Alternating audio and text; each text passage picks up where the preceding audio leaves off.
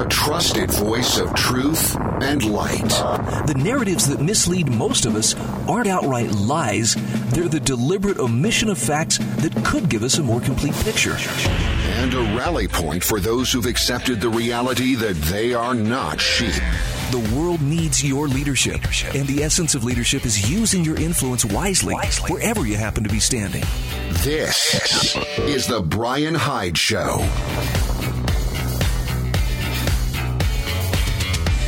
Hey there, welcome to the show.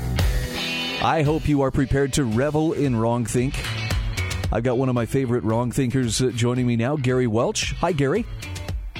Hi, Brian. And in a world where absurdity and hyper- hyperbole has taken on new new success, you get one hour now of of of just pure reason, pure logic, no no hyperbole, no no absurdities. Just everything you're going to hear for the next hour is right on the level.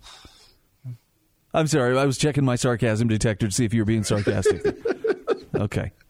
No, no, I, I'm I'm grateful that you and I have this chance to to have the conversation we're about to have. Um, we we talk about a lot of interesting things, and, and Gary, the last thing last time we talked, I don't think we had uh, had a chance to discuss the whole short sell, GameStop, big money versus the little guys dynamic that played out, um, you know, over the last part of last week.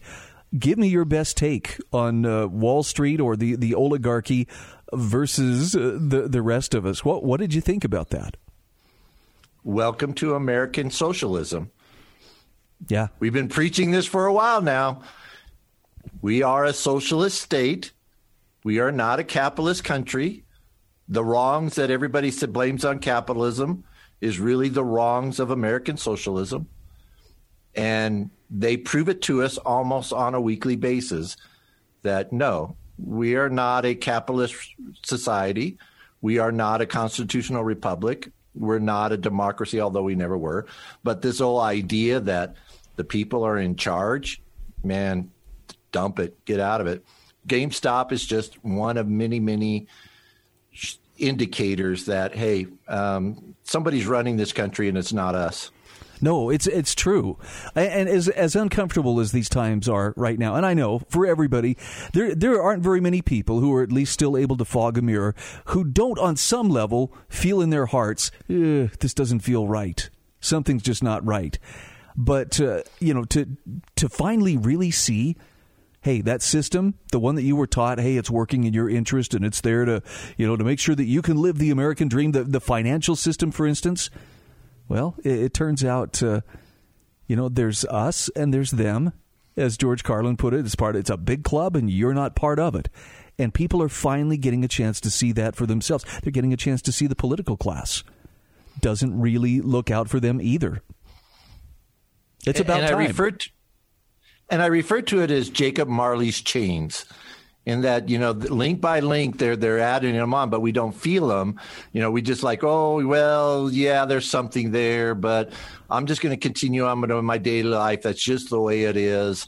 Um, we just keep moving on and and just link by link they keep adding more and more to us until one day we're going to look down and go wait a second where where did all these chains come from well, and it's it's compounded by the idea that those who are in power and and some of them elected, many of them not, but those who who have that kind of power and influence will oftentimes pretend or try to give the impression, "Oh, Gary, Gary, we're just here to help you. We're just looking out for you," when in reality they're not. You know, and and I'm I'm happy to see that people are starting to wake up to the fact that hey, all of that talk about how um, this system really it's it's trying to rule you, but it doesn't really represent you. It's finally starting to break through. Of course, that leaves some people with questions like, okay, so what do we do? How do you fight big te- big tech, big government, big money? They seem very uh, very unstoppable at the moment. And I, I do feel like a lot of us are feeling that right now. It's like this is an unwinnable war. And and it's one of the things that I've always argued with the conspiracy theorists is that if you guys are right, it's an unwinnable war. You can't win because they control everything.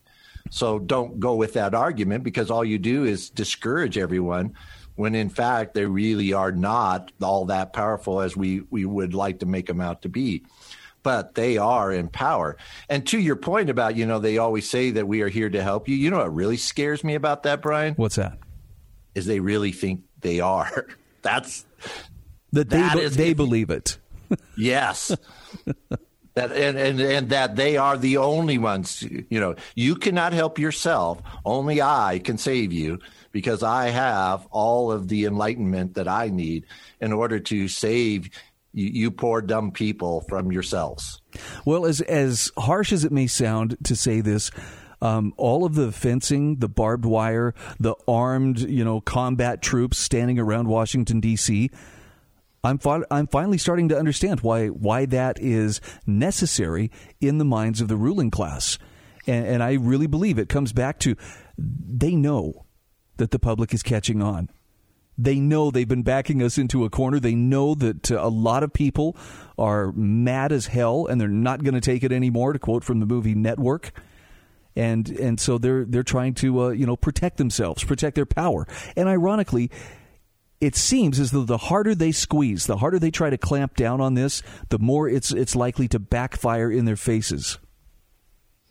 So, power, like heroin, is a very very strong addiction, and it only ends in, in utter failure. In that, you know, in heroin's case, it kills you, and in politics, it's when you get overthrown because it's never enough and you do whatever it takes to maintain your addiction. And that's what we're seeing. And I've always talked about this. Governments always move to the point of failure. They will always push, push, push, go, go, go, add more and more and more until the point that it collapses. They never back off willingly. They always will allow it to collapse unless something intervenes in between then. And that's that's always what we've been preaching is the train is heading off the cliff. They are throwing more logs onto the fire to speed it up. If we do not intervene pretty soon, this thing is going off the cliff, and we will be the recipients of that. Wow. Well, let's uh, let's talk about some solutions because I know that you are not the kind of person, and neither am I, to just simply uh, you know tuck tail and oh, I guess we'll just do what we're told then, and you know yeah, we'll just give up. Maybe I'll just go die now since you know this thing, things aren't going my way. Um, I know you are very dedicated to to the cause of freedom. Um, you're dedicated to prosperity, so let's talk about some of the things that we can do, even even against the giant. I think the David and Goliath comparisons last week during the, the whole GameStop issue were, were more apt than people may have realized. What do you do when you're facing down a, a giant? How do you how do you take down the giant?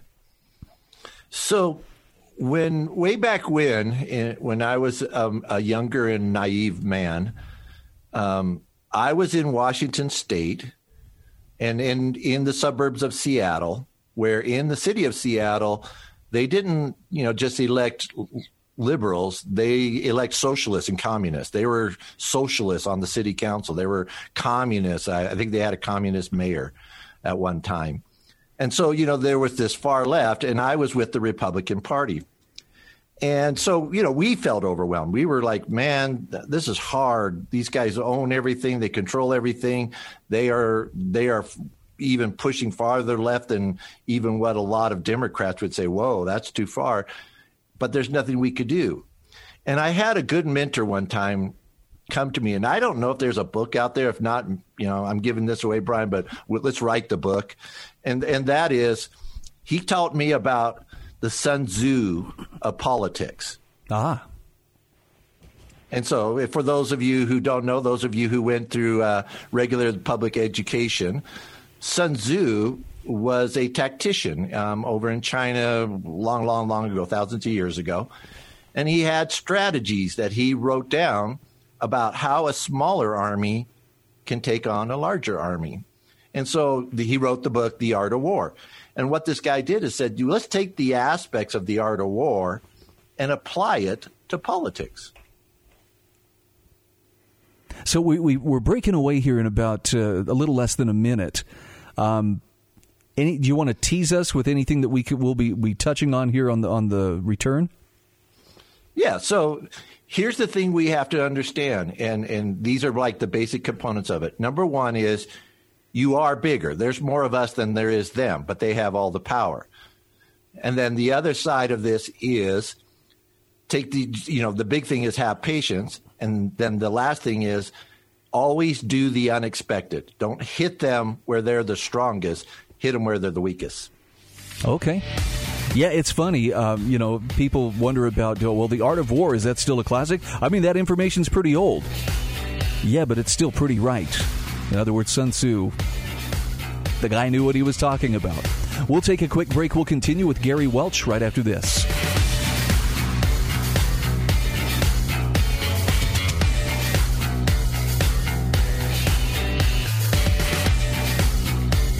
This is The Brian Hyde Show.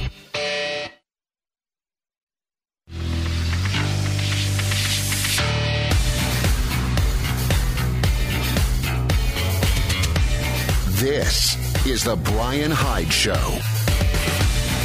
Hey, welcome back to the show.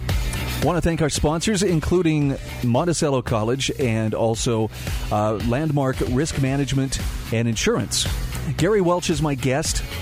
And there's a lot going on right now that has people feeling nervous, Gary. I don't think I've ever talked to more people from different age groups, demographics, uh, different uh, political points of view, and had more people say some variation of the phrase, I just can't believe what's going on around us right now.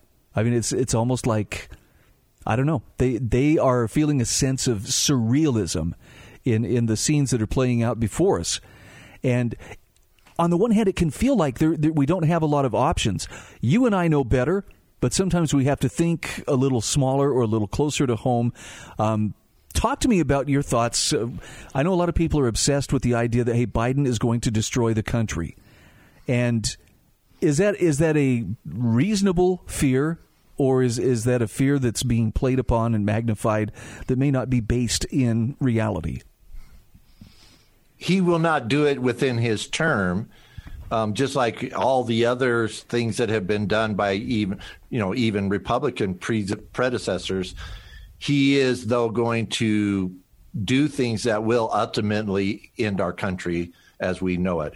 The things he's putting into place right now, and then you know we don't reverse them when the Republicans get in, in power. They don't take and say, "Oh, let's stop doing that." Obamacare people, let's let's all remember that. still here, right? You know, so yes, eventually will. But if you're thinking like, oh, we're going to you know totally collapse in the next four years, I don't believe it. Just if we let things go, it could happen though, but it would be dependent upon the anger and the frustration level of those of us that would classify ourselves as libertarians and conservatives and, and whatnot that if if that anger level goes to the point where we say, okay, you pushed too much now, and then we react to it, that actually would be the catastrophic end, not not what he did, but that he just triggered a revolution. I would think at some point, though, people are going to have to put their foot down. I mean, I look at the power grab that's going on right now, and especially the labeling of anybody who does not fully embrace, you know, the uh, ideology of the, the current administration as not, not just, you know, an, a political opponent, but as terrorists, as, as you know, as something that needs to be eradicated. Um, I don't think I've ever seen the, the, the pendulum swing quite so hard in terms of those in power and and the the work that they're going to right now to consolidate that grasp on power and eliminate anything that could potentially challenge that grasp. So here's the thing, though, that I want to put in perspective because this applies exactly to what we want to talk about. What you are seeing is the manifestation of a hundred years of effort. They spent a hundred years building to this point, and it is now where they want it to be. They control everything. They control the media. They control the academics, the universities and the schools. They control the government and they control the big corporations. And they've created a, a, an economy where only big corporations can do things and rule things that we allow them to do that. Everybody, you know, this is like one of the things I talk about with American socialism. Everybody says, "Oh, big corporations, that's capitalism." No, it is not.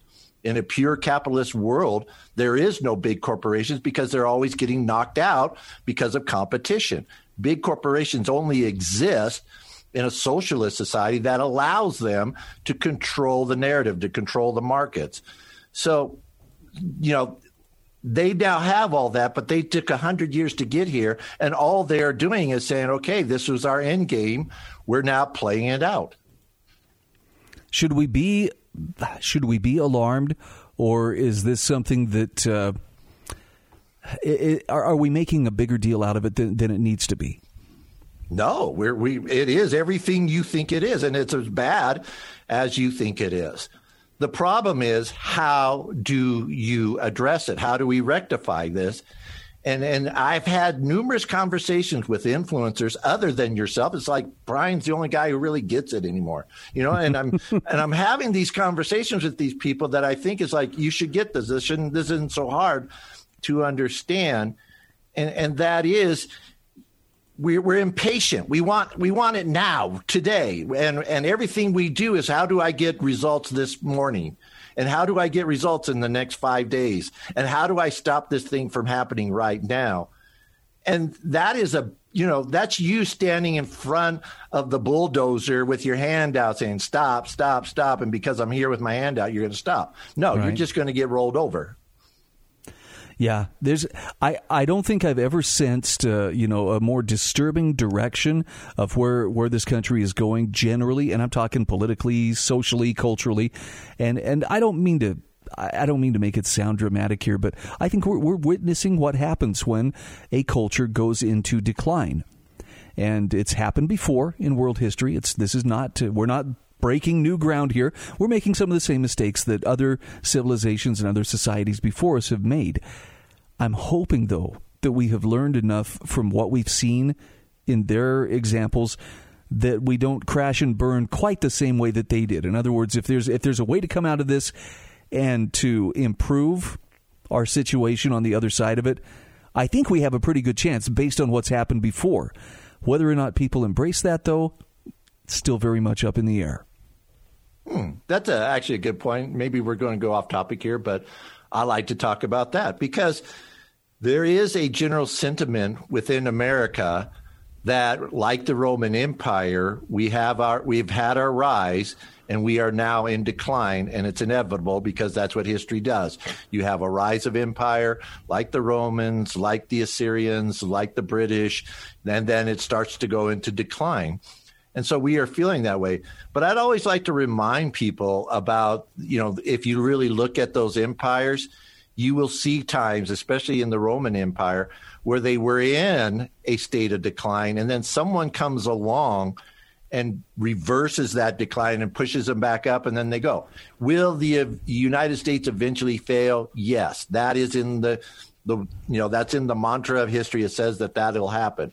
But if I can make that for another thousand years that it happens and that there's something better to replace it, I'm cool with that but we get this feeling like it's already here. There's nothing we can do. History says that this is all going to fail, and we're just witnessing it. Okay, be a spectator, stand by and watch, and yes, it will happen. But history also says that if individuals, the right individuals, and it doesn't take a majority, it just takes a small group of individuals to stand up and say, no, we can reverse this. Maybe we can stop this, and the United States can exist for another thousand years. I want to believe that it's possible, but uh, based on historical cycles, I have to say, I, I wonder if I wonder if we're going to learn some of the same hard lessons that others have learned, and and that doesn't mean, therefore, you know, let's drive a stake through the heart of what was once America. But um, I got to say, Gary, I'm I'm becoming a lot more open to the idea that maybe it's time to focus on building what what comes next. Hmm. I'm not there yet. I'm not even close to being there yet. Uh, simply because I don't want to move. I like where I'm at. No, I got you. I got. I, I, won't try to drag you, you know, uh, screaming and kicking, you know, to that point. But um, the the system itself, and I'm talking, you know, I'm, I'm going to look just at the the whole, uh, the financial system, the uh, the political system. A lot of these institutions have become so compromised. I'm just not sure that there's there's a way back from here that that doesn't include it's it it comes to the ground and has to be rebuilt. And and right, maybe, so, maybe I'm lacking perspective. No, let, let, let's just take for when we get back from the break. Let's you and I have a conversation, and maybe because I know a lot of people feel just like you. Let me inject some optimism into this scenario using Sun Tzu. I would like that. Actually, I'd like that a lot. Okay, we'll take a break. We'll be back just the other side of these messages. Please stay with us.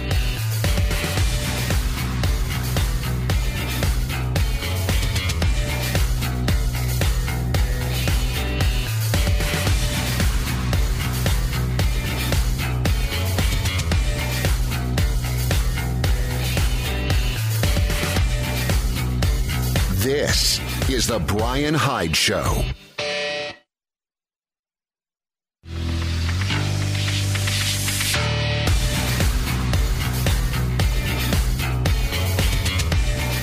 This is The Brian Hyde Show.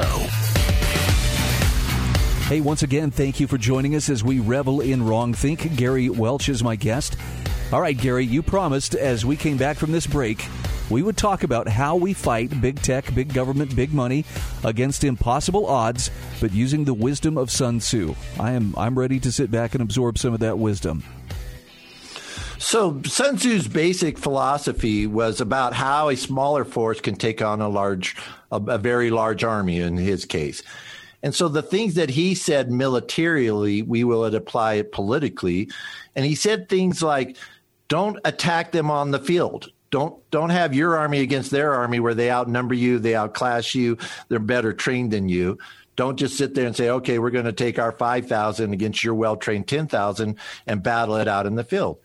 He said, what you do is you hit them from behind. You hit their supply points. Um, when they go and, and, and go to a big city and defend it, you go to a smaller city and attack it. Then when they run over to the smaller city, you're not there because you already took off and you're going to another. Then you go attack the big city because they just left it undefended.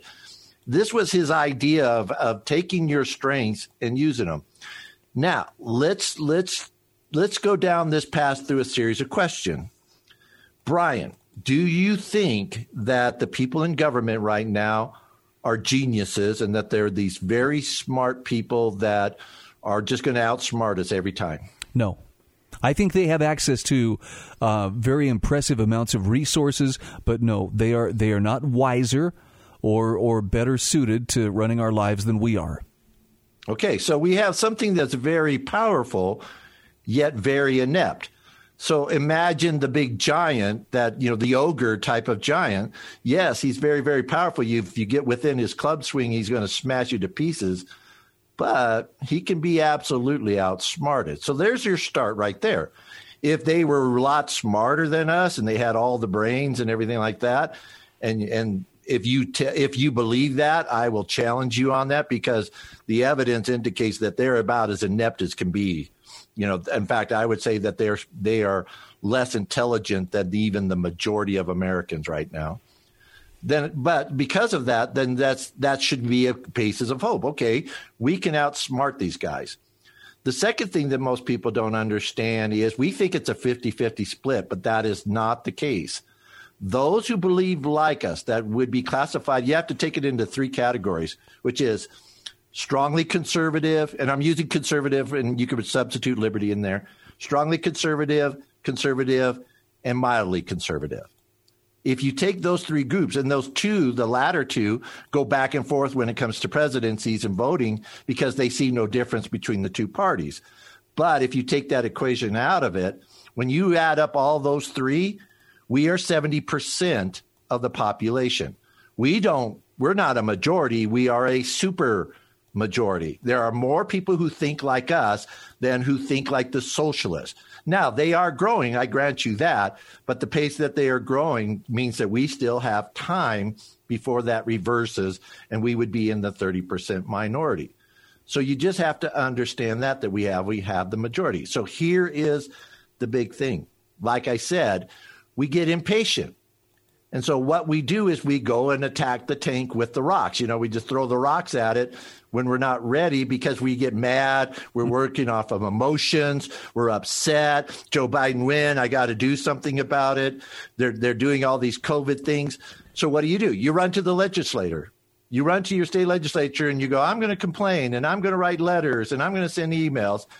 And you know what those guys are doing? They're like, yeah, whatever. Get out of here. I already told you this. The only thing that they believe in is their party, their money, and their volunteers, who are people who believe in them, anyways. They don't care about you. They don't even care if you die. You have to understand that. They do not care one little bit. Every major politician that I have met is a narcissist, egomaniac, sociopath. I'll add that into the mix. They really don't care about you. So why do we go to them? Because we're trying, we're looking for quick action. We're looking for something that's going to happen right away. What if we took the strategy though of going after these smaller areas? How hard is it to get elected to a city council, Brian? Uh, it, I don't know how experienced you are. I'm very experienced in that realm. What would you say it, it, takes to get elected to a city council? I think it depends, of course, on, on the size of municipality. The bigger the city, the more power at stake, and therefore the harder I think it would be. In other words, without money and connections, you're probably not going to get anywhere. But, you know, in, a small rural community, I would think your chances are far better than attaining state or federal office. Right. Even against big party tickets, they don't spend money on the city council guys because they need the money so that they can spend the, the 45 million or 200 million to elect the governor. When they collect money, that's where they go. They're not going to spend it on the city guys. So your chances are evil. It's an equal playing field as far as I'm concerned. And in most cities, and, and I'll even say we'll let the big cities go. Who cares? We, we're just going to work on these all these municipalities that are out there. In those situations, for a couple thousand dollars with a couple of thousand people voting for you, you can win. What if we took that approach? Let's just go in and say, okay, we are going to take the cities and we're going to take the school districts. Those two areas, very easy elections. School districts usually the most average, you know, uh, money spent on a school district position is like two hundred dollars for for signs. That's it. We take those two, right? We do that over, over, over, over again. It's a long approach. It's a it's a patient approach, but we do it over and over again. And then we start the process of nullification which is that these city councils and these mayors start saying, I don't care what you said. I'm not going to do it. I'm going to resist. I'm going to just say no. And then they start doing the right things. They start doing the things that they give their there's little communities more liberty, more freedoms. They open up their businesses. They start practicing capitalism like it's supposed to be practiced. And instead of trying to tax businesses out of existence, they try to create ways to let them grow and employ more people. And everybody gets happy and everybody's looking at this and going, cool. I like this. Why can't my state do the same thing that my city's doing? Why can't my county do the same thing? And then you move into the counties. And like I've always said, if we have if those of us who think like that, if wrong thinkers had control over all the city organizations and all the county organizations, I could absolutely care less what your state organizations look like, your state legislature and your governor, and what Congress and the president looks like. Karl Marx and all his buddies could run all of those institutions. We still win. We win the war. I like your optimism. I'm not quite there myself, Gary, but uh, but I I see what you're I, I see the point that you're making. Um, okay, if you don't see it, then challenge me. Ch- tell me how that doesn't work, Brian. Uh, th- this is this is where I'm I'm the doubting Thomas. I don't know how to get enough people out of the habit of of supporting what they've always supported. Um, I, I think they're still too comfortable. And I'm not wishing for discomfort. Okay, I'm not wishing for economic collapse. I'm not wishing for food shortages or other things that typically make people really uncomfortable. I mean, remember, do you remember the whole reason we had sanctions against uh, Iraq for as long as we did? Do you remember this? Yes. What yeah. was the what was the purpose behind those uh, um, those sanctions being imposed on the Iraqi people? It was to make it was a terrorism thing, right? Well, it was to make their lives so miserable that they would say, oh, "Enough! Yeah. We're so sick of Saddam Hussein. It's his fault that we're we're suffering, and you know we're going to rise up and, and throw him out on his ear." and it never happened. I mean, 500,000 Iraqis, mostly kids and uh, and you know older, vulnerable adults, died from lack of medicine, from lack of food, clean water. Um, you know those those sanctions were definitely felt, but but the reason that they were being felt. Um, it still didn't. The people weren't miserable enough to rise up and take on Saddam Hussein, and so that's that's where I'm kind of wondering what would make the American people uncomfortable enough that they would they would withdraw their support from the system as it is, because I think they're scared, but they're still willing to hold their nose and keep putting Mitt Romney and his like, you know, back into office, thinking that that's going to solve the problem. So that is actually a very good argument, and and it does have a basis in reality. The thing of it is, and this is where it gets very different from what was happening in Iran, is what does it take to make change? And and I think that there is a philosophy. Well, you need the millions to make change and um, I can I can just absolutely assure you that that is not the case. I do agree Voters with you. Just not who you think they are. I do agree with you on that point. It doesn't take everybody. Um, I think oh, I can't remember the name of the Polytechnical Institute that that did a study about how once you get about ten percent of the people in a society to firmly hold an idea or or a belief, it spreads like wildfire through the rest of society. But I'm not sure what, what it'll take to get us there. Let's pick this up just the other side of our break. Gary Welch is my guest. We'll be back right after this.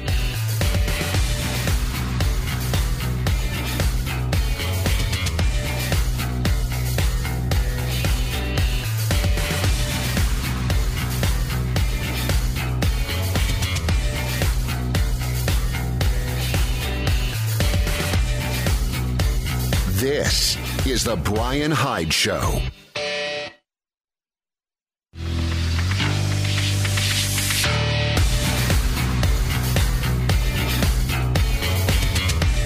This is The Bryan Hyde Show. Hey, welcome back to the show. Gary Welch is my guest.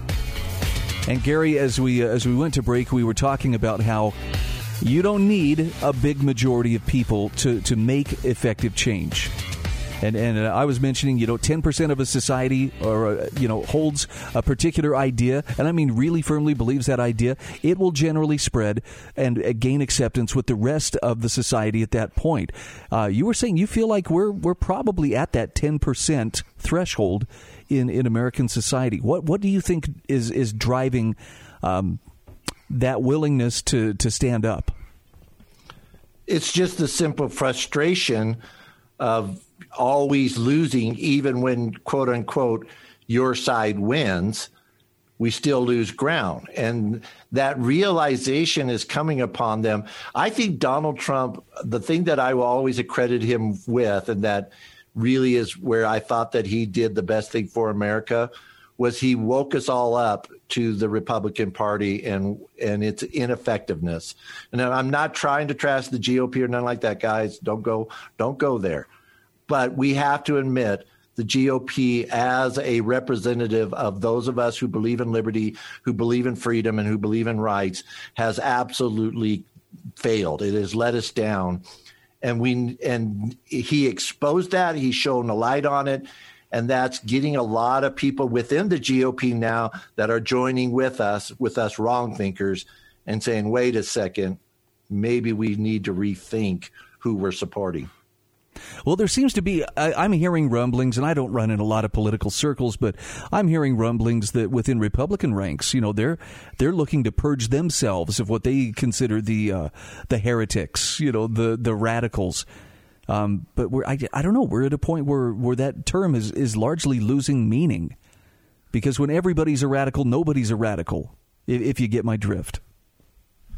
Well, and the other side of it is you have to offer somebody a better alternative. And that's I've never seen that. I, have I've I've talked about this before. The failure of third parties is the failure to offer a better alternative. Oh, you want to blame the GOP. Oh, it's the Republicans and the Democrats' fault. That's why we can't go anywhere. Oh, it's big media's fault. That's why we can't go anywhere. Oh, we don't have any money. That's why we can't go anywhere. No, you're not going anywhere because you don't have a good message.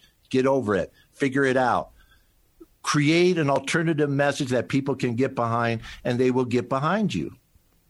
Like critical race theory. I'm, I'm just kidding. a lot of people have got behind that, unfortunately, and, and it seems like that's that's being uh, you know pushed with, with great gusto right now. Um, let's let's talk about existing third parties and the reasons why they're not effective. Um, I have had my moments where I thought, ah, third party eventually is going to be palatable just because the other two have become so unsavory. I'm not so sure. Maybe I'm just discouraged. What What's your take on this? There are there are two big things that I I look to in third parties and failures, and I hold all of them, every single one of them except for one. I'll, i have to go with that. I like my own. So the one that's just created the UAP, that's that's a different story. But the rest of them have these critical failures. Number one is they are very specifically ideologically driven. They base it on the ideology, and that's what becomes important to them. And it's a philosophical, esoterical approach to politics. Politics is anything we, we say politics is about principles. Politics is about philosophies. Politics is about that. No, it's not. Politics is about the reality of running a society. You have to figure that out, folks.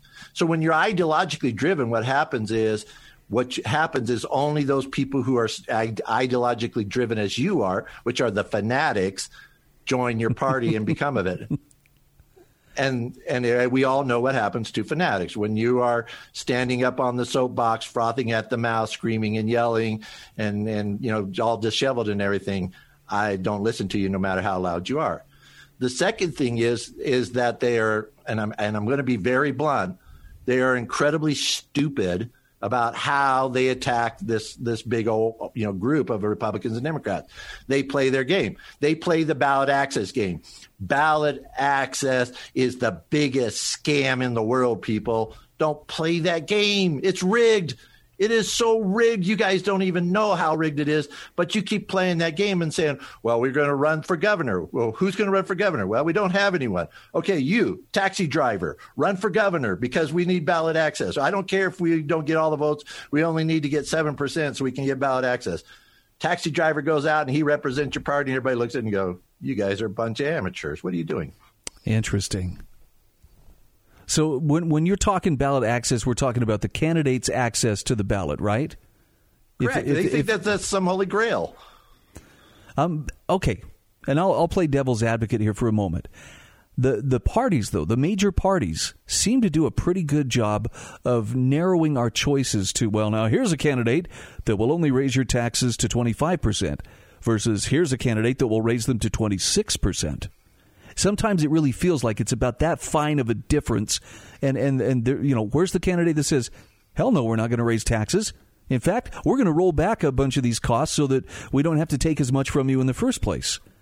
We never seem to be offered a choice like that. We're allowed to vote, but only in ways that really don't threaten the, the current stability of the status quo. Now, this is just my perception, but but I, I know there are others who see it that way too. Right. The two parties, the two major parties, have the control. They are controlling the narrative. They are controlling the political world. They are controlling, they make the rules, and they make the rules to fit them. And, and they'll fight each other until a third person comes along and threatens both of them. And then they'll get together to fight that third person. And that's what ballot access is. Ballot access is all about them controlling it. So if you play their game, you're playing right into their hands of what they want you to do and and that's it because they want to have we want the lesser of two evils option. That that will always work for us mm-hmm. because it, it, it, always swings things in our favor. If we offer a different option and, and a different alternative to, to to those lesser of two evils where we could say no we're going to go vote for the better good then that's a whole different story and that person could win. But here's the here's the thing bryan when you go after that, so like you're going after that governor, that senator, that state legislature role, it's not only having good ideas and it's not only being a good person, you have to have the capabilities and the resources to fight that war. And most third parties do not have that ability to mount that kind of battle. Well, that's so even if you're really good, you're just still going to get slaughtered. That's because most of those third parties don't have the ability to take money from the taxpayers and use it to fund their reelection campaigns, which the two parties do. I mean, what's the incumbency rate uh, for for Congress. Isn't it like yeah, it's up the roof. It's like ninety percent or something.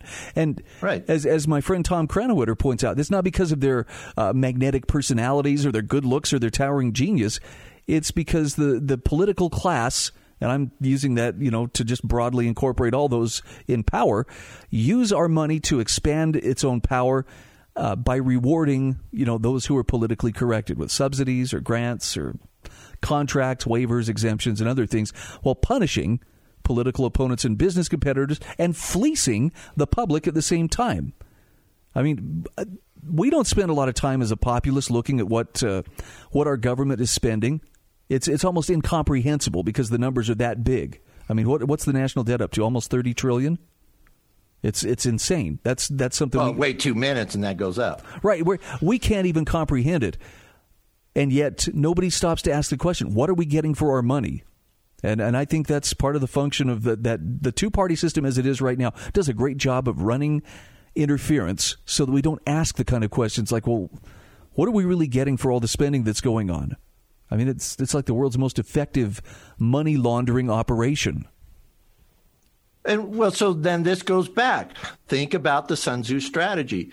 When you're going after school districts and city councils and county commissions, for the most part, it is not the money game. We're not playing the money game. We're not playing the ballot access game. We're playing a whole different game. Win in those those elections. Get control of those government institutions. Then, if you're a county commissioner, guess what? You built credibility. You have. I don't care if you were a taxi driver when you first ran. Now you're the county commissioner. That's a big deal. You can run for a state legislature because you got the creds. And it didn't take you there. Plus, look at what you did in your county. If you develop those relationships that you build it, 99% of all businesses are small businesses. That means they exist within your county. Work with those people. They become your donors. Yes, they won't give you a hundred grand, but you can get a hundred of them to give you one grand. Okay. Gary, I appreciate your optimism. I hope to share more of that optimism in the days ahead, but right now I'm uh, I'm not feeling super encouraged. Even though there, there's I see the truth in, in what you're saying. I think our wake up call is is still pretty much in progress. Sorry to sorry I'll to continue to sorry to yeah. be the downer. nope, still optimistic. I'll keep beating you up. Okay, you, I'll beat you into submission. Okay, you'll beat me till I'm happy. yes. All right. Thanks, Gary. Great to have you as a guest. Uh, love it.